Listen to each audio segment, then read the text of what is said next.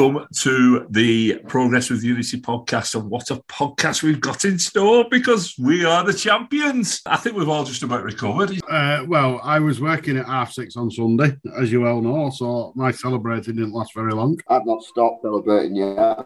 and uh, we had a fantastic party in the park on Sunday. I think I might keep it going until the season starts. Well, why don't we take a little look back at the Shrewsbury Town game? Obviously, we ran out winners by three goals to nil. Was there ever any doubt in our minds that we were going to pick the title up? In mine, let me just explain this little scenario. In mine, there was no doubt whatsoever because number one, MK Dons were going to win at Plymouth, and number two, Rotherham weren't going to beat Gillingham. Paul kindly let me know that the current score was Plymouth nil, MK Dons three.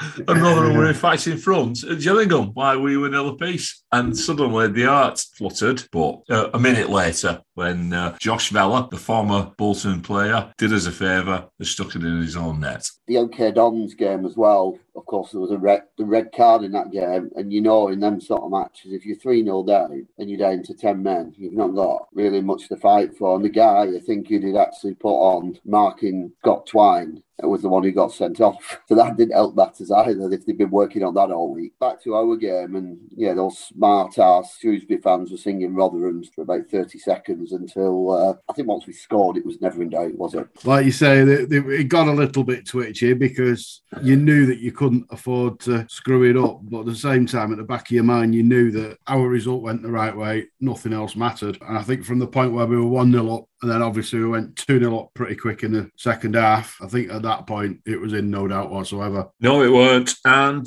there's some great performances, none more so than by the Golden Boot man himself, Will Keane. That penalty put away with a plum. First things first, was it a penalty? I'll put my hand up. 100% it were. I wasn't as convinced at the time. I don't think it's deliberate handball, but there's a fair distance travel between the ball leaving the foot and hitting oh. his hand. They get given and Will Keane's put them away like that all season. As I said when we were when I was touting him for player of the season. Why do you think he gave that penalty, Paul? As we said last week on Ref Watch, didn't we, that he gives penalties quite happily. This referee, we'd seen him given, and we saw another one given. Martin gives penalties everywhere he goes.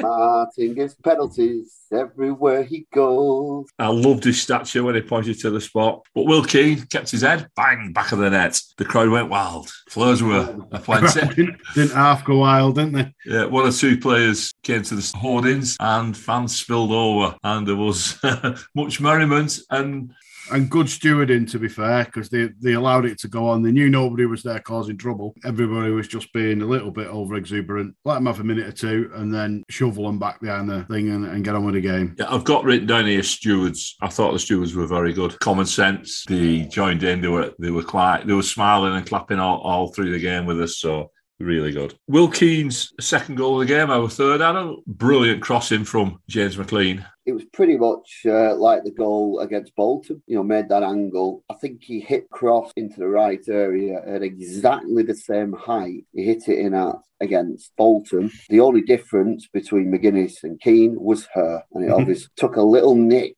off that relatively long hair that Keane has and went into the corner of the net. What an atmosphere all through the game, before the game as well. I thought was was spot on. We already mentioned about the stewarding, which which I thought helped with the atmosphere. That fan zone, I, I, there's talk about us developing a fan zone next season. I hope we do because the, the places where we've been this season and they've had them, such as Accrington and Lincoln, just two spring out to mind there and it's I think it's uh, it's just added to the experience of, of going to the games, and it's been brilliant, and the banter's been great between the two sets of fans. It's the way forward. Yeah, I completely agree. I think a nice sunny day helps, and it certainly, you know, it was it, like I say, it was cracking at Lincoln, and it was cracking at Shrewsbury. Some stats from the game. I'll read them out. 57% possession with 14 attempts on goal, with four on target. Shrewsbury had seven with four on target. They committed 19 fouls to our 11. There were two yellows, none for us, so that made a change. And also, Shrewsbury had no corners to our six. Attendance of 8,369 with approximately 1,900 or 2,000 away supporters. But as we found out as the game progressed, there was quite a few more than that. Again, up in the in the home end. Again, they were well behaved, weren't they? I know they don't like away supporters in the home end, but if they're away supporters that are well behaved, then I don't see it personally as a problem. Just on those stats as well, the end of season final stats as they do, and I was listening to a, a podcast on the Athletic, the EFL podcast. They were talking about uh, the number of shots that Wigan had had this season, and I think it was in the bottom five in terms of uh, total shots. But our goals from set pieces uh, we'd overtaken Rotherham to go to number one. So I think that's certainly showing that we're this year we've been a very efficient side. And you know, for me, I love it. You know, if you get a corner and a free kick, and you actually think we've got a good chance of scoring here. We've not really had that for a long time you know, where we've actually every time you get a corner, you get excitement because you think you can score. Also, uh, weren't we joint top scorers with Oxford United in the division in league games? Yes, we, we ended up quite high. Yeah, yeah, we were. No, um, it, it, was a rhetorical question that one. Yeah, yeah. I thought it might be Barry because you're throwing it out there without actually knowing the answer. If I'd, if we'd have responded and said no, actually, Barry, we were 11th. I don't know you would you would have been bulls because we were joint top scorers and something like defensively was quite high up the table as well. Best oh. away record. I mean, what a season! There's oh, so many, so many plaudits coming our way, isn't there? For you know where we've been this season, it's just been an incredible season, and everybody's showing the betting slips now where they put a tenner on at the start. but let me just tell you this: I never back on Wigan bet on Wigan Athletic ever. Two reasons: I go with their heart, which is never the way to go, and also I always put a kiss on them, and that's one thing I won't do. But good luck to everybody who has. Adam, did you put a bet on? Uh, they're on an accumulator, so I'm still waiting for Liverpool and Bristol Rovers to get promoted. I put this bet on in January. I won't say what the odds are yet, but let's all support Liverpool and the gas. Oh, so Paul says like we're going for a big night out here. It does. Um, yeah, I, the gas. I, I don't bet, but I've got a pinned tweet on my Twitter feed from the 18th of August, which somebody had said we'll do quite well if we if we finish high up. My response was no, we finish top because that's what we do in this division. Um, before we leave Shrewsbury, uh, can I express massive thanks to well the listener who was unable to go, contacted the podcast and supplied me with his ticket. I'm not going to name names because I don't know whether he would want that or not, but I will express the gratitude and say thanks again. You paid for it though, didn't you? I paid yeah. for it. It was yeah, somebody to somebody who, because of the, system in place, was only able to get one. Didn't want to go and on his own and, and leave the loved ones at home. So I took the ticket. I went with you, Barry, and I left my loved ones at home.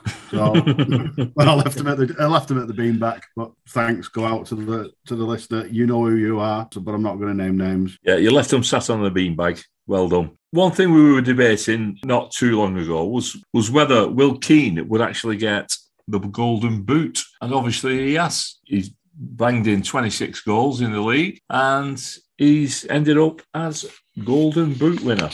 I, I, must admit, I thought he would end up close, but he sat there on with, with two trophies, isn't he? Quite late on in the season, he was on more goals for this season than the rest of his career. Something has obviously clicked, hasn't it? And fair play to him. Yeah, he's finished, actually finished two goals ahead of the greatest striker that's ever played football, Ross Stewart. It just shows you, doesn't it? If you have a little bit of fortune going your way, you can beat these absolute wonder kids, you know. So that's what Keano's done.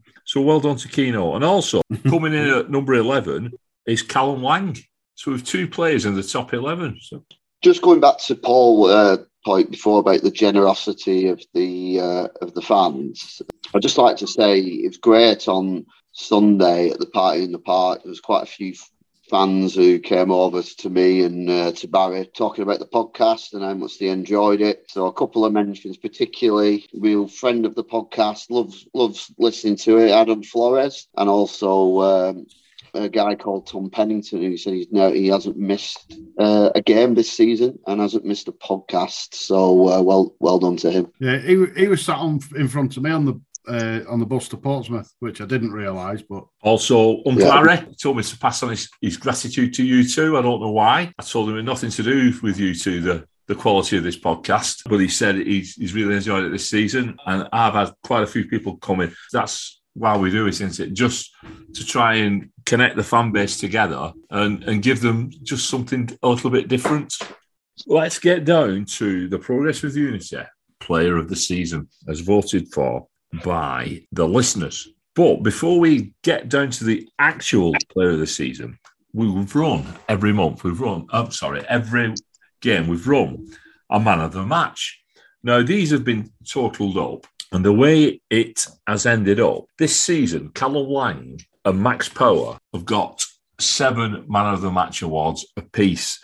So they are both in, in pole position. Closely followed by Tom Naylor with five, James McLean with four, and then Will Keane and Jack Watmore with three. Then a lot of players on two and and one uh, man of the match nominations. So does that reflect the player of the season? What do you think, Paul? Do you think that'll reflect it?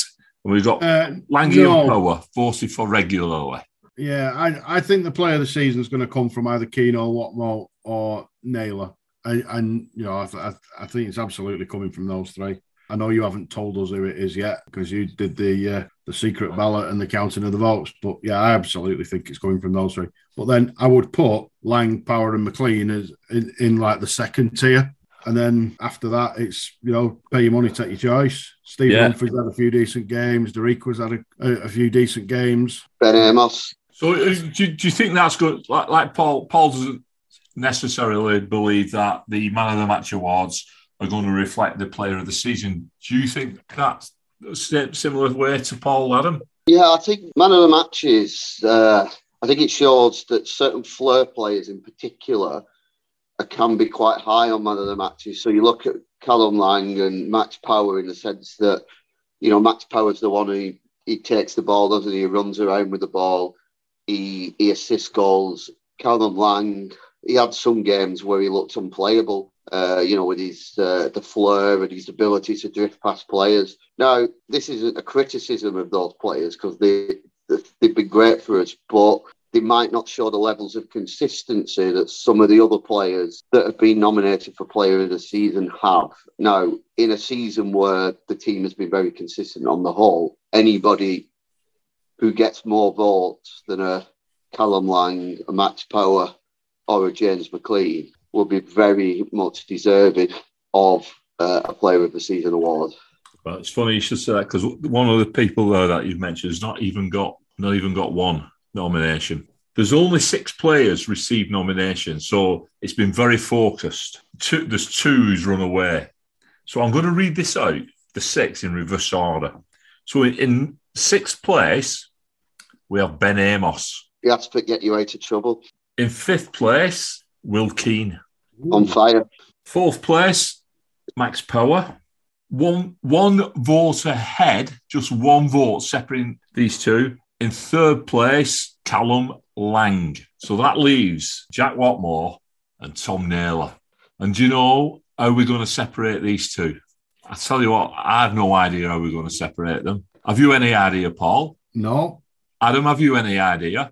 Sorry, I've got absolutely no idea. Well, let me tell you, the listeners can't decide either because it's a dead eat, an absolute dead eat. And I've been over the votes and counted them five times and they've got exactly the same number. So the progress with Unity, player of the season for the season 2021 22, are the two best mates who travelled up from Portsmouth together Jack Watmore and Tom Naylor. What about that? Wow. Yeah. Wow. I, I, mean, like we said, if you could separate them, you couldn't argue which way around to separate them. So it absolutely is spot on for me. Can I just put a message out to the Latics players, by the way? If you want to win the Progress with Unity podcast player of the season, just make sure you come on the podcast because the top three have all been on the podcast this season.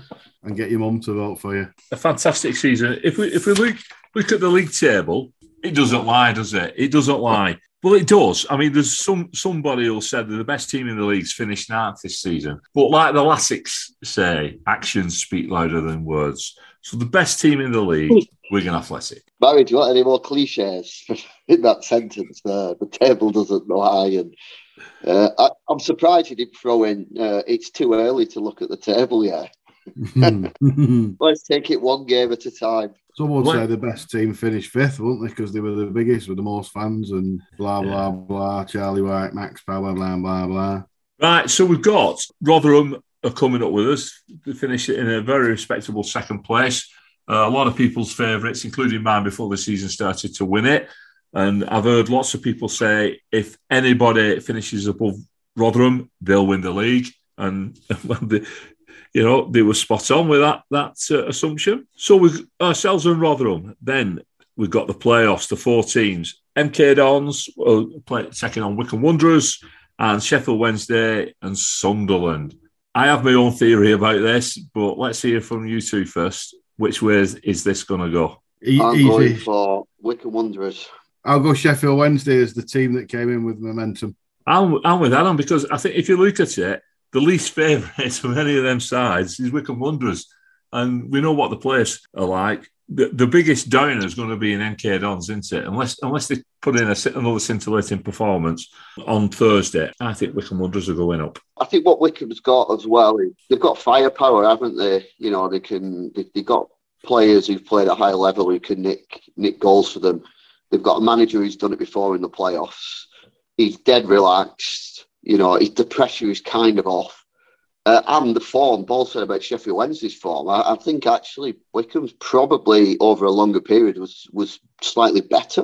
I think maybe were he not unbeaten in eight or nine matches, something like that. I know Sheffield Wednesday threw in a couple of one or two defeats, didn't they? I think along the way. So Sunderland again, I think there'll be too much pressure on them. And like Barry said, I think MK Dons, you win five 0 away, and you get so many points and don't get promoted. It's not looking good, is it? it is one of those things, isn't it, where you know you've got it in the tank. You've just got to get the players to keep going for another three games. The lad we had on from the uh, Wycombe podcast said he, he just hoped that they were going to make the playoffs and, and get to Wembley and he can actually go this time instead of uh, being sat in a pub watching it. I mean, there is a point there, isn't there? Like the last time they went up, they went up via the playoffs and they sneaked into into those. A lot of people said by by crook points per game it was. It was points per game. Now Wycombe had played less games, I think, by maybe two. So it was something like they were five points behind sixth place with two games in hand. So obviously, if you worked out the average points per game, Wycombe would have had more points. But as we well know in football, that would have been based on the fact that they would have had to have won those two games. So yeah. you could say they were you could say they were fortunate, but there, there has to be there had to be some method of deciding it, and I think whatever that method would be would have disappointed some. It's like when we were behind Rotherham because we had games in hand. It would have been absolutely unfair to give Rotherham the title at that point because the season's not over. And if you're going to change it part way through, you've got to come up with a mechanism. And like you say, somebody's always going to be disappointed. If the season had ended for us, let's say when we were, I think at one point, were we not something like nine points behind with four games in hand? Now, we, on this methodology, we would have won the league on that basis because our if you think about oh, yeah. it, you drop it. Yeah, I'm not question. I'm not questioning the methodology. What I'm saying is, that if you did work it just on pure points gained, you know, the teams that have played more games obviously got an advantage. Yeah, exactly. So I think I think it was probably the furthest way. you know they snuck in. They snuck in on the last day there, literally, didn't they? And they snuck in on the last day again, which had, they must be on an absolute high. So yeah, I'm sticking with Wycombe Wanderers. Right, looking ahead, we've got a good summer ahead with a hopefully a good pre-season, bit of recruitment. Can you see a strength strengthening? I can. I think we'll we'll bring in. Even Will Keane spoke about it in an interview that on he did on Five Live with Colin Murray, saying that uh, you know they're going to be bringing players in. Busy summer, won't it? But I think we've got a few bit of business in house, haven't we, to start with? You know, so uh, we've got a couple of out contract players, haven't we?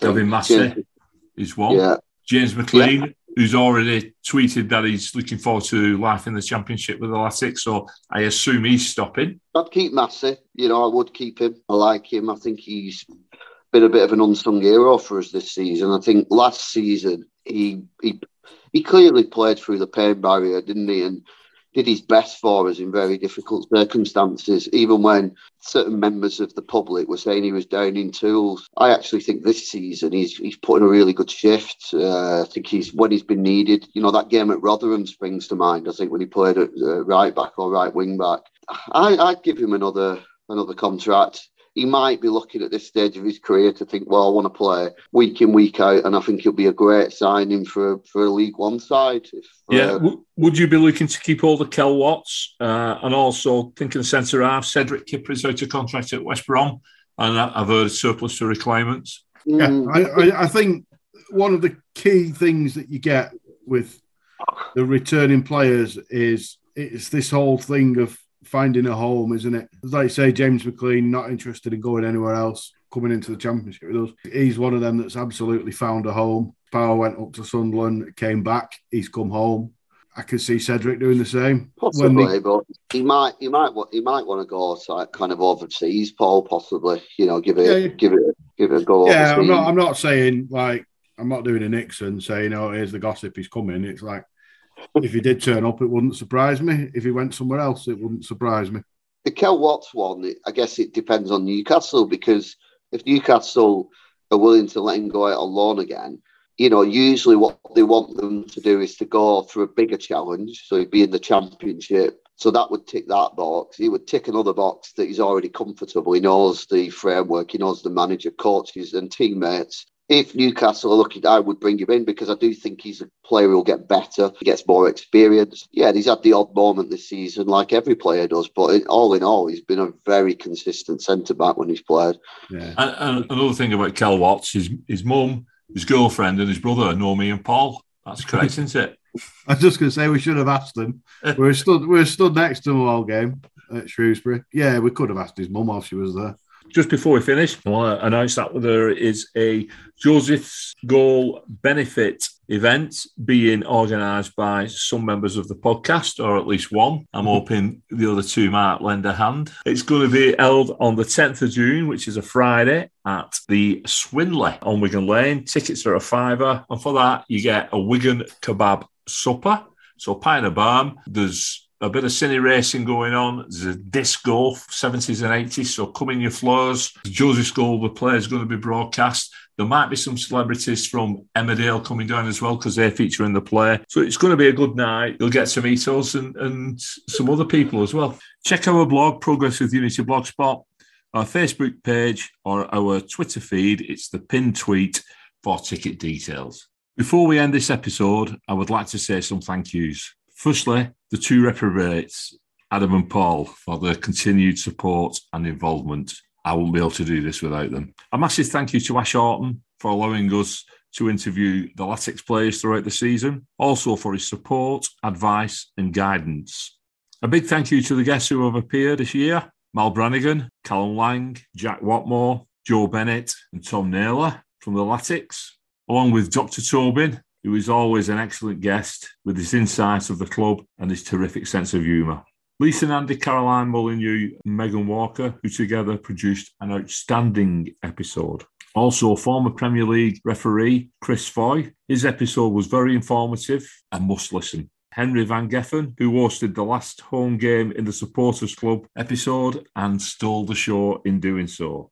But mostly, I'd like to thank you, the listeners, for your constant feedback, your support, and encouragement. It is an absolute honour to produce this podcast and to achieve our 1 millionth download this year was very emotional indeed. So thank you one and all. Far too many to mention individually, and I'd only forget someone and get myself in trouble. I think that's an age thing. It is true what we say. We are a family at Wigan Athletic, and together we can achieve anything. Thank you. Thank you very much. Until we see you during the summer, it's uh, up the ticks. Up the ticks. Up the championship.